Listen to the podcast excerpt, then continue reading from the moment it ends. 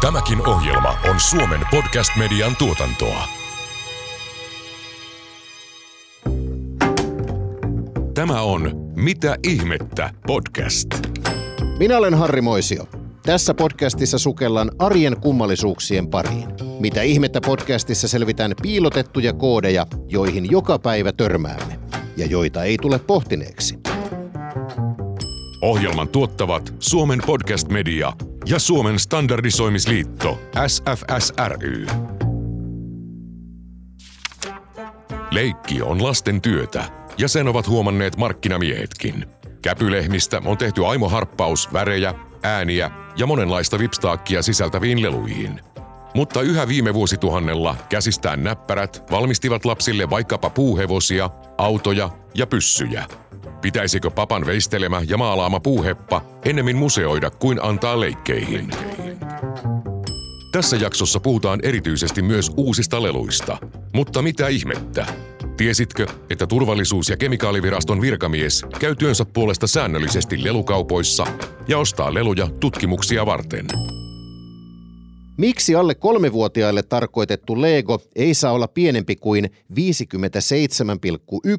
ja halkaisijaltaan 31,7 milliä? Miksi nallelta ei voi irrota silmä eikä sormiväri voi olla mitä tahansa maalia?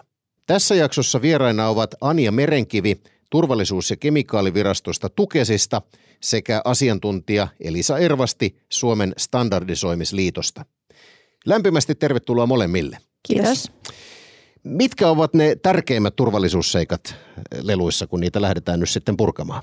No ehkä se yksi, yksi oleellisin on se, että näille ihan pienille lapsille, jotka eivät itse pysty huolehtimaan itsestään omasta turvallisuudestaan, niin, niin että et ne sitten varsinkin ne lelut on tosi turvallisia heille käyttää ja niistä sitten on varsinkin tämä niin kuin, että ei saa irrota mitään, mitään pieniä osia.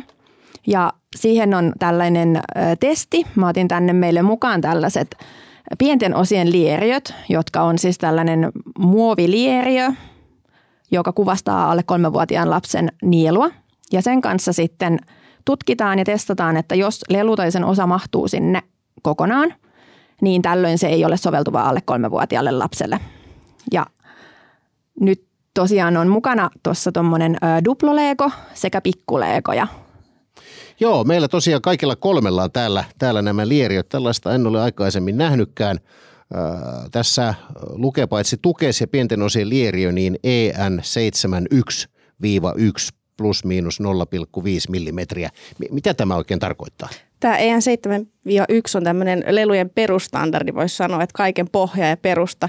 Tämä itse asiassa onkin semmoinen ensimmäisiä standardeja, mitä on tehty. On julkaistu joskus 70-luvulla ensimmäisen kerran ja tietenkin sitä päivitetään jatkuvasti ja uusin onkin tuolta 2018, milloin päivitetty. Ja tähän oikeastaan perustuu kaikki muutkin lelujen standardit. Eli tässä on ne kaikki perusvaatimukset, just mitä leluille kannattaa olla, että ne on turvallisia. Eli eh, nyt sitten kun lähdetään testaamaan, tehdään tässä nyt Juh. sitten Ultimate-testi. Meillä on täällä tosiaan tällainen iso duplo eh, Lego ja niin kuin huomaamme, eh, kuulijat tätä nyt eivät näe, mutta minä, minä, minä täällä tämän äänen pystyn. Sä, sä voit todistaa, että tämä ei nyt mahdu tästä lieriöstä. Ei mahdu. Eli tämä on standardin mukainen vai? Se on siis soveltuva alle kolmevuotiaan lapsen leikkeihin, eli tuossa duploleekossa ei ole tukehtumisvaaraa tämän testin perusteella. No nyt minä otan sitten tämän ää, pienen leikon ja tässä nyt jo silmämääräisesti voimme todeta, että sinnehän se meni Kyllä. nieluun saman tien. Ää, joten tämä soveltuu kenelle? Se on sitten yli kolmevuotiaille lapsille. Eli yli kolmevuotiaiden lasten leikkeihin soveltuu ne, jotka mahtuu tuohon lieriöön, että ei ole sitä, sit nähdään, että ni, ne niin isot lapset ei sitten enää laita tavaroita suuhun ja siitä aiheudu sit sitä tukehtumisvaaraa.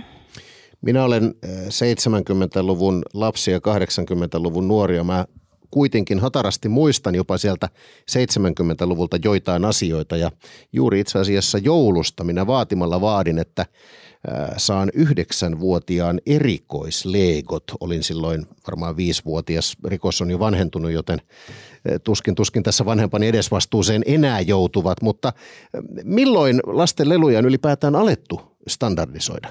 Euroopassa niitä on tosiaan alettu standardisoimaan 69, eli silloin on alettu tekemään näitä standardeja ja kaikki tosiaan alkaa semmoisista perustandardeista.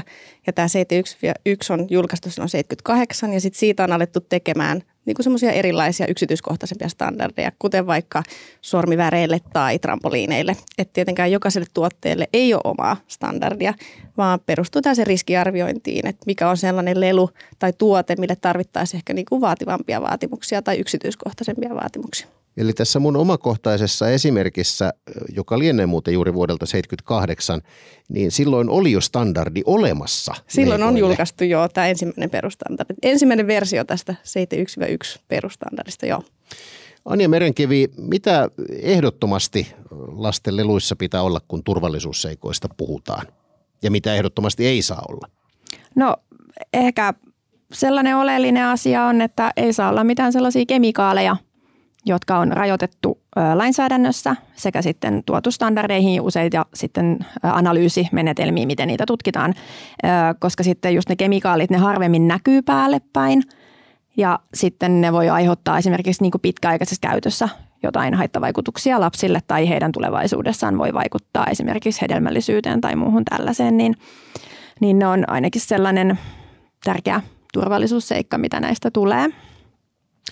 Isoisän joskus tai jopa iso iso isän, kuinka vain valmistama puulelu puuhevonen aika usein saattaa olla jostain 30-40-luvulta.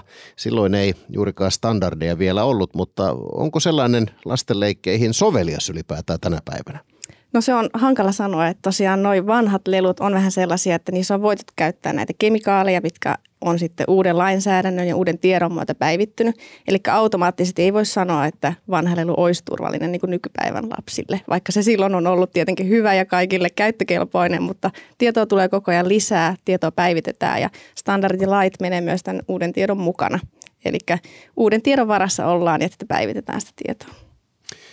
Tässähän on jonkun verran sellaista henkeä, myönnän, että vähän itsekin lainausmerkeissä olen tähän syyllistynyt, eli lelut kulkevat vähän sukupolvelta mm. toiselle. Perinneleluja. Perinneleluja. Että mulla on ollut jotain, mitä mä olen antanut joskus tyttärelleni ja kuvitellut autuaan tietämättömänä standardeista, että kaikki on hyvin, mutta ihan välttämättä ei kaikki olekaan. Ei välttämättä, että ehkä sitten tällaiset ihan vanhat lelut voi pitää siellä hyllyssä vaikka semmoisena niin muistoesineenä tai semmoisena antiikkisena, kun sitten käyttää leluissa, niin kuin lelujen käyttötarkoituksena lasten leikeissä.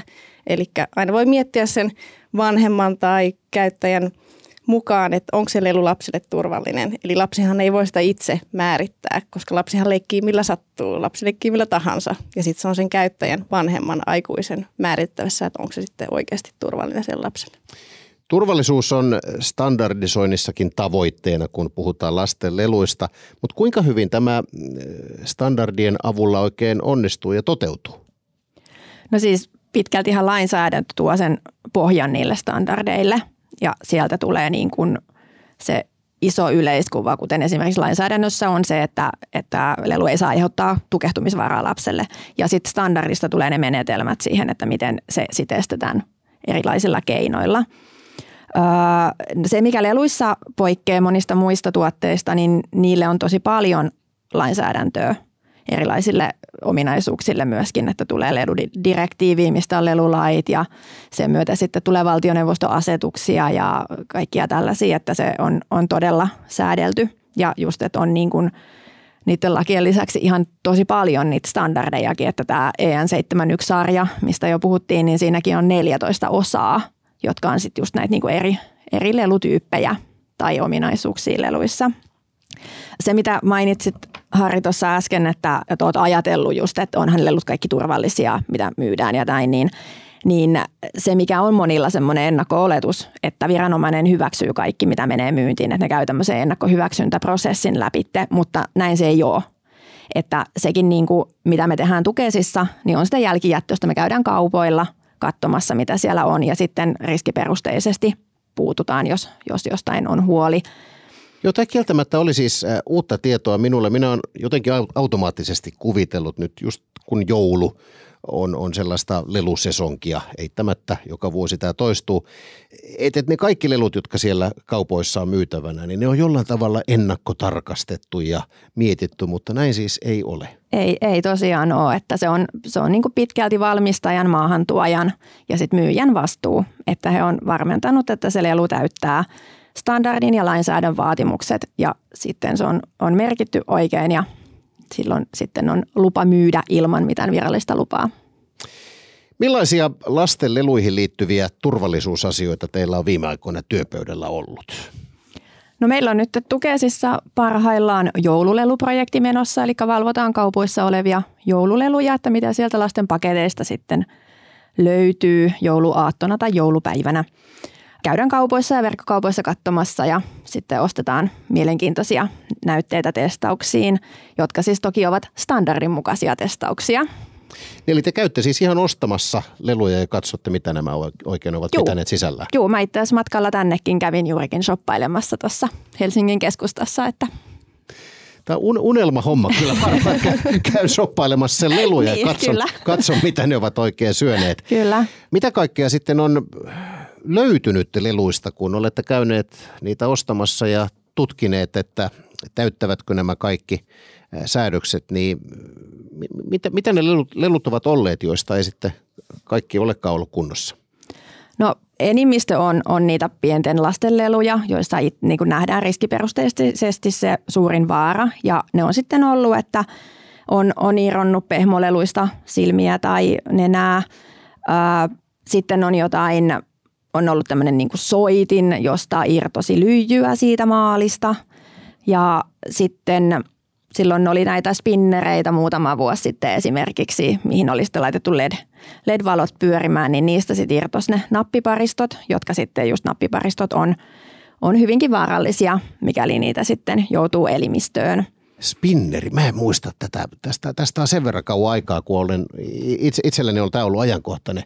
Minkälainen se oli?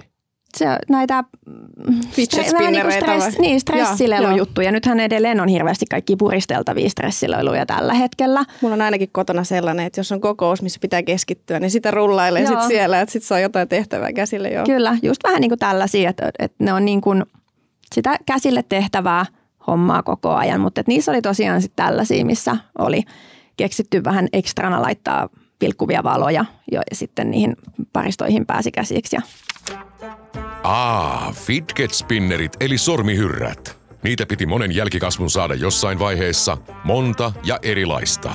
Sosiaalisen median temppuvideoiden kautta suosio räjähti käsiin vuonna 2017 ja ainakin ulkomailla erilaisia spinnereitä myytiin joka kadun kulmassa, Suomessa enimmäkseen kaupoissa. Harrillekin tiedoksi, että spinnerin keskellä on tyypillisesti laakeri, joka voi koostua eri materiaaleista, kuten messingistä, ruostumattomasta teräksestä, titaanista, kuparista tai muovista. Hyrrän suosiota on verrattu 1990-luvun jojoon. Kaikkia ne leluvalmistajat aina keksivät, ja viranomaiset sitten perässä syynäämään toi on ehkä siinä se, että lelut voi olla ihan perus ja mietitään ne riskit ja mietitään millainen se on ja miten se toimii vaikka lapsenkin käytössä, vaikka lapsen käyttäytymistä ei voi kauheasti ennustaa. Mutta sitten jos tuleekin toimijoilta tai valmistajilta tämmöisiä hyviä ideoita, mitkä voi olla hyviä ideoita, mutta sitten tuleekin sitten mietitäkin, mitkä ne on ne riskit, vaikka ne patterit. Ja siihen on sitten lisää vaatimuksia tai lisää säädöksiä. Että aina jos tulee jotain lisää, niin se yleensä tarkoittaa, että sitten pitää ehkä uudelleenkin arvioida sitä riskiä.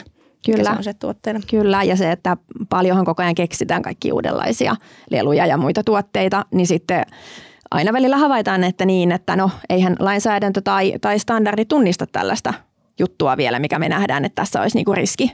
Niin sitten sitä pitää vähän hakea, että mihin me nyt nojataan tämä meidän riskiarvio. Ja tälle. Ja tuollaisista yleensä sit voi tulla uusia standardeja. Niin. Ja sieltähän ne tulee, että kun tulee uusia leluja, tulee uusia tuotteita, uusia riskejä, niin silloin ne aletaan sitten tekemään uusia standardeja. Että se prosessi myös menee sen ajankohtaisen tiedon mukaan ja miten niin tietenkin asiat kehittyy. Kuinka paljon tukesia hyödyttää se, että on vakiointia leluissa, on standardeja? Öö, hyödyttää kyllä todella paljon, koska just ne standardit on se lainsäädännön tuki. Että meidän, meidän niin ratkaisut perustuu lainsäädäntöön, mutta sitten me tarvitaan siihen ratkaisun tekoon että pitää olla riskiarvio siitä, että tuotteessa on vaara ja siihen ne standardit sitten on, että, että joko niin testautetaan labrassa joka tekee standardin mukaiset testit, tai sitten me itse arvioidaan siihen standardiin perustuen, että onko. Tässä kun on jo vedottu lakiin, niin leluista tosiaan säädetään jopa laissa. Jos meillä on nuoria kuuntelijoita, niin pettymykseksi sen joudun toteamaan, että tämä ei kuitenkaan tarkoita, että lainsäädäntö olisi määrännyt, että alle 13-vuotiailla pitää olla radio-ohjattava auto tai barbi, vaan kysymys on nimenomaan lelujen turvallisuudesta. Mistä voi ylipäätään tietää, että kaupasta ostettava lelu on turvallinen vai voiko mistä? No ehkä se ensimmäinen, mitä kaikki pystyy siellä ostohetkellä katsoa, on ne merkinnät. Leluissa pitää olla CE-merkintä – sen lisäksi pitää olla valmistajan tiedot ja mikäli valmistaja on EU-ulkopuolella, niin sitten maahantuojatiedot pitää löytyä. Eli jos jotain sattuu, niin sulla on ne tiedot, mihin olla yhteydessä, mihin voi reklamoida. Ja sitten mikäli se lelu vaatii, niin siinä pitää olla käyttöohjeet ja sitten jos on turvallisuuden kannalta oleellista, niin pitää olla varoitusmerkinnät. Elisa Ervasti, mikä lelun merkinnöistä on standardi? Kaikille on ehkä tuttu semmoinen merkintä, missä tosiaan lukee se 0-3 ja siinä on semmoinen vähän raksit päällä, niin sehän on, tulee näistä turvallisuusvaatimuksista, että se ei ole sit turvallinen alle kolmevuotiaille lapsille. Joissakin leluissa saattaa olla esimerkiksi 5 plus tai 6 plus, niin nämä on sitten enemmän niitä suosituksia, että onko se lelu tai kirja tai joku puuhakirja niin kuin sen lapsen taitoihin soveltuva. Et kun on tämmöinen kielto, niin se tarkoittaa, että se ei silloin ole turvallinen sille lapselle – käyttää. Eli, eli annettakoon anteeksi sinun vanhemmillesi, he ovat ajatelleet, kun olet ollut viisivuotias, että olet yhdeksänvuotiaan mm. tasolla rakentamaan sitä legoa. Sain ainoana lapsena vakuuttuneeksi heidät siitä, että olen vähintään yhdeksänvuotiaan tasolla. Ovat oppineet jo huomaamaan, että, että, että tota, tämä ei ehkä välttämättä pitänyt paikkansa. Lapsi, kuten Harrikin, pienenä pörröpäänä on voinut vaikuttaa ikäistään fiksummalta, mutta kyllä ne pikkuleegot voivat herkästi eksyä vaikka nenään. Uusi-seelantilainen Samir Anwar työnsi vuonna 2018 pienen legopalikan sieraimeensa. Lääkäri ei sitä löytänyt, eikä lapsi valittanut kipua, joten vanhemmat unohtivat koko jutun. Yllätys olikin melkoinen, kun kaksi vuotta myöhemmin Samir haisteli innokkaasti äitinsä tuoreita leivonnaisia ja nenässä alkoi tuntua kummalliselta. Poika niisti ja mitä ihmettä. Sieraimeesta tuli limanpeitossa oleva lelupalikka. Loppu hyvin, kaikki hyvin. Arvaamattomat ja kekseliäät muksut eivät ole koskaan täysin turvassa, vaikka meillä Suomessa on olemassa eri lelutyypeille 14 eri standardia. Viranomainen tosin ei ehdi kaikkien lastenhuoneisiin leikkejä vahtimaan, eikä edes tarkastaa kaikkia maahan tulevia leluja, sillä volyymi on massiivinen. Entä jos lelu on Kiinasta? No Kiinassa voi olla tietenkin erilaiset vaatimukset, erilaiset lainsäädännöt ja jos maahan tuodaan Suomeen tai Eurooppaan, niin silloin pitää tietenkin tehdä niiden eurooppalaisten vaatimusten ja asetusten mukaisesti. Eli arvioida se, onko se eurooppalaisten säädösten mukainen. Eli välttämättä ei ole. Että siellä voi olla erilaiset standardit tai erilaiset lait ei me ihan ummikkoina täällä Suomessa olla, vaikka siellä Saksassa tai Espanjassa joku, joku tota lelu kiellettäisiin, niin meillä on kuitenkin tämmöiset viranomaiskanavat, jossa me ilmoitetaan toisillemme, että tällainen on löytynyt. Ja sitten, sitten tota, me käydään täällä läpi, että löytyykö niitä Suomesta niitä samoja vaaralliseksi todettuja tuotteita. Ja sitten on ihan tämmöinen safety gate-järjestelmä netissä, jonne ihan kuka tahansa voi mennä katsomaan niitä, että mitä kaikkea Euroopassa on, on tota kielletty markkinoilla – ja se, mitä niin kuin Kiina ja Jenkkilä nyt esimerkkinä, niin, niin ymmärtääkseni heillä on todella pitkälti samantyyppiset nämä turvallisuusstandardit kuin meilläkin, että, että sitten se on eri asia, että kuinka luotettava sitten se ostopaikka sieltä Kiinasta on, että onko ne huolehtinut näistä asioista. Ja oletettava on, että tämä toimii myös toisinpäin. Eli mikäli täällä Suomessa löydetään jotain merkillistä lelusta, niin Juh. Eh, tukes ilmoittaa kyllä. siitä aika lailla nopeasti sitten kyllä. muualle. Kyllä tehdään ilmoitukset sitten sinne järjestelmiin, että täältä on tällainen löytynyt ja muut maat sitten katsovat omat, omat kauppansa ja verkkokaupat, että löytyykö myös pakko kysyä, että tuleeko siinä vähän semmoinen voittajaolo, että me löysimme nyt jotain sellaista, joka teidänkin olisi hyvä tietää? No sanotaan, että tämä on huono kilpailu voittaa, että jos Suomesta tulisi kaikista eniten niitä ilmoituksia, niin musta se olisi ehkä vähän huono juttu. Mikäli äiti, isä, isovanhempi tai kummitäti, kuka hyvänsä menee markettiin leluostoksille, niin varmaan ei standardilistan kanssa kuitenkaan lähdetä shoppailemaan. Se lista on vähän toisen näköinen. Mutta mitä kuluttajan olisi kuitenkin hyvä tietää tai tajuta leluihin liittyvistä standardeista ja merkinnöistä? Merkinnöistä se ikä, ikä on ehkä se tärkein, eli ne varoitukset ja ne suositukset. Että tosiaan vaikka itse tietäisi, että se oma lapsi on se fiksuin ja aikaansa edellä, mutta pitää kuitenkin ostaa niitä leluja sen iän suosituksen mukaan. Että jos on alle kolme vuotta ja siinä on varoitus, että ei, niin ei kannata ostaa ja suositusten mukaan. Niin sellainen tosiaan taitaa olla vähän tänäkin päivänä, että erityisesti ehkä siellä isovanhempien piireissä eh, saatetaan ajatella, että vaikka nyt lapsi sitten ei olekaan vielä vaikkapa seitsemän vuotta, mutta kun se kuitenkin niin paljon haluaa tätä lelua neljävuotiaana, niin ostetaan se. Ja ei, ei edes ajatella sitä, että tähän liittyy jotain riskejä, mutta se ei ole ihan sattumaa, että – siellä on näitä merkintöjä? Ei ole. Että siellä on paljon tutkimusta, paljon tietoa, paljon asiantuntijoita siellä, jotka on miettinyt niitä asioita. Että nämä vaatimukset ja standarditkaan ei tuu mistään ilmasta. Eli siellä on niinku ihan niinku suomalaisia asiantuntijoita meillä täällä Suomessa ryhmissä tai sitten kansainvälisiä Euroopassa, jotka miettii niitä asioita, miettii niitä riskejä, mitä on tullut vaikka näitä muuta riskiperusteita ja tällaista. Ja sitten mietitään, mitä standardeja voisi tulla ja mitä se tarkoittaa sitten sille kuluttajalle.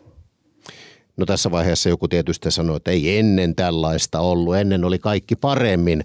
Ei silloin tällaisia mietitty, mutta kun sanoit, että jo 70-luvulla näitä oli, niin kyllä aika kauas täytyy ajassa taaksepäin mennä ennen kuin voi sanoa, että ennen oli kaikki paremmin. Se on totta. Että kyllä meillä on onneksi monta kymmentä vuotta jo standardisoitu näitä leluja ja tietenkin lisää tutkimusta tulee, lisää tietoa tulee ja saadaan ihan paremmaksi ne standardit sellaiset, että niitä on helppo käyttää ja ne on mukavia ja sellaisia oikeasti hyödyllisiä valmistajille ja muille toimijoille. Miksi sitten leluja ja leikkivälineitä valmistavan yrityksen kannattaa olla standardisoinnista kiinnostunut? No käyttämällä tietenkin sä pystyt esimerkiksi lakiin takaamaan sen, että se täyttää nämä EUn tuoteturvallisuusdirektiivit tai useat tämmöiset tuotekohtaiset direktiivit, vaatimukset, mutta sitten kun osallistuu standardisointiin, niin se pystyt itse varautumaan, vaikka sun yritys pystyy varautumaan, mitä uusia vaatimuksia saattaa tulla, mitä uusia standardeja saattaa tulla, tai pystyt itse vaikuttamaan niihin standardeihin.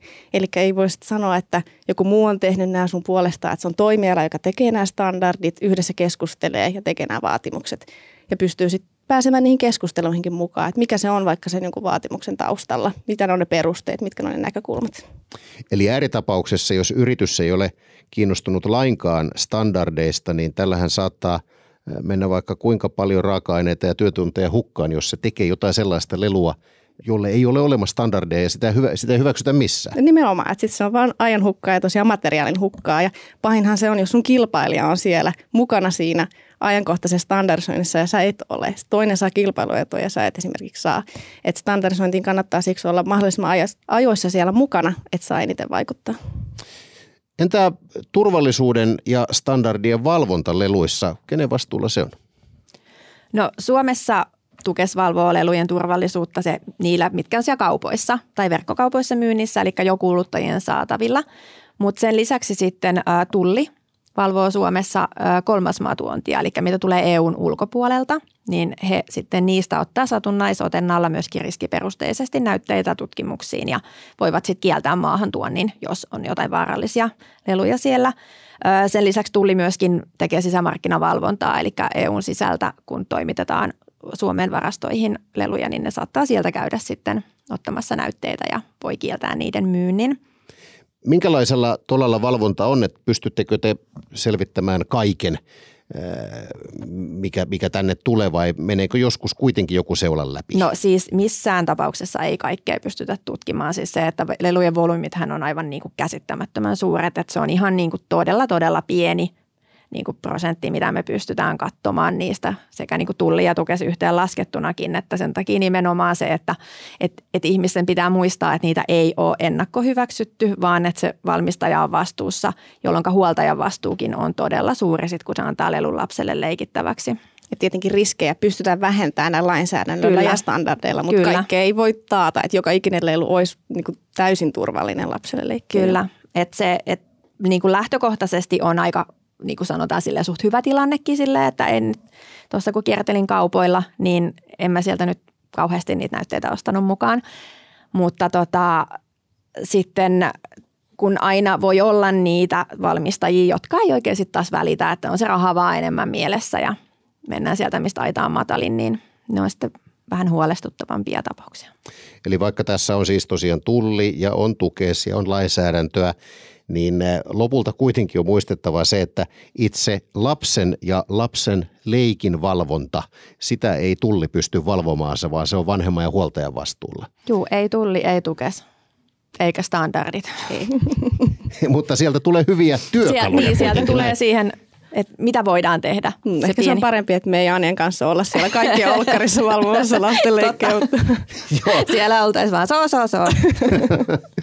Nyt kun olemme tässä pelotelleet lasten vanhemmat kaikenlaisella lelujen turvallisuusuhilla, niin millä tolalla meillä Suomessa asiat lelujen turvallisuuden suhteen oikein ovat? Mitä Elisa sanot? No standardisoinnin osalta meillä SFSllä on oma kansallinen ryhmä, suomalaisia asiantuntijoita, jotka miettii ja kommentoi näitä standardeja ja miettii näitä riskejä.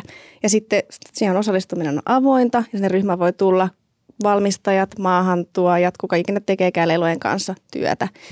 Ja sen kautta pääsee myös sitten esimerkiksi tällaisiin kansainvälisiin kokouksiin keskustelemaan vaikka eurooppalaisten asiantuntijoiden kanssa ja verkostoitumaan ja vaihtamaan näitä näkökulmia. Eli hyvällä tolalla meillä on Suomessa.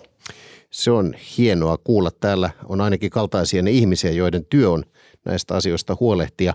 On kiva huomata tämä.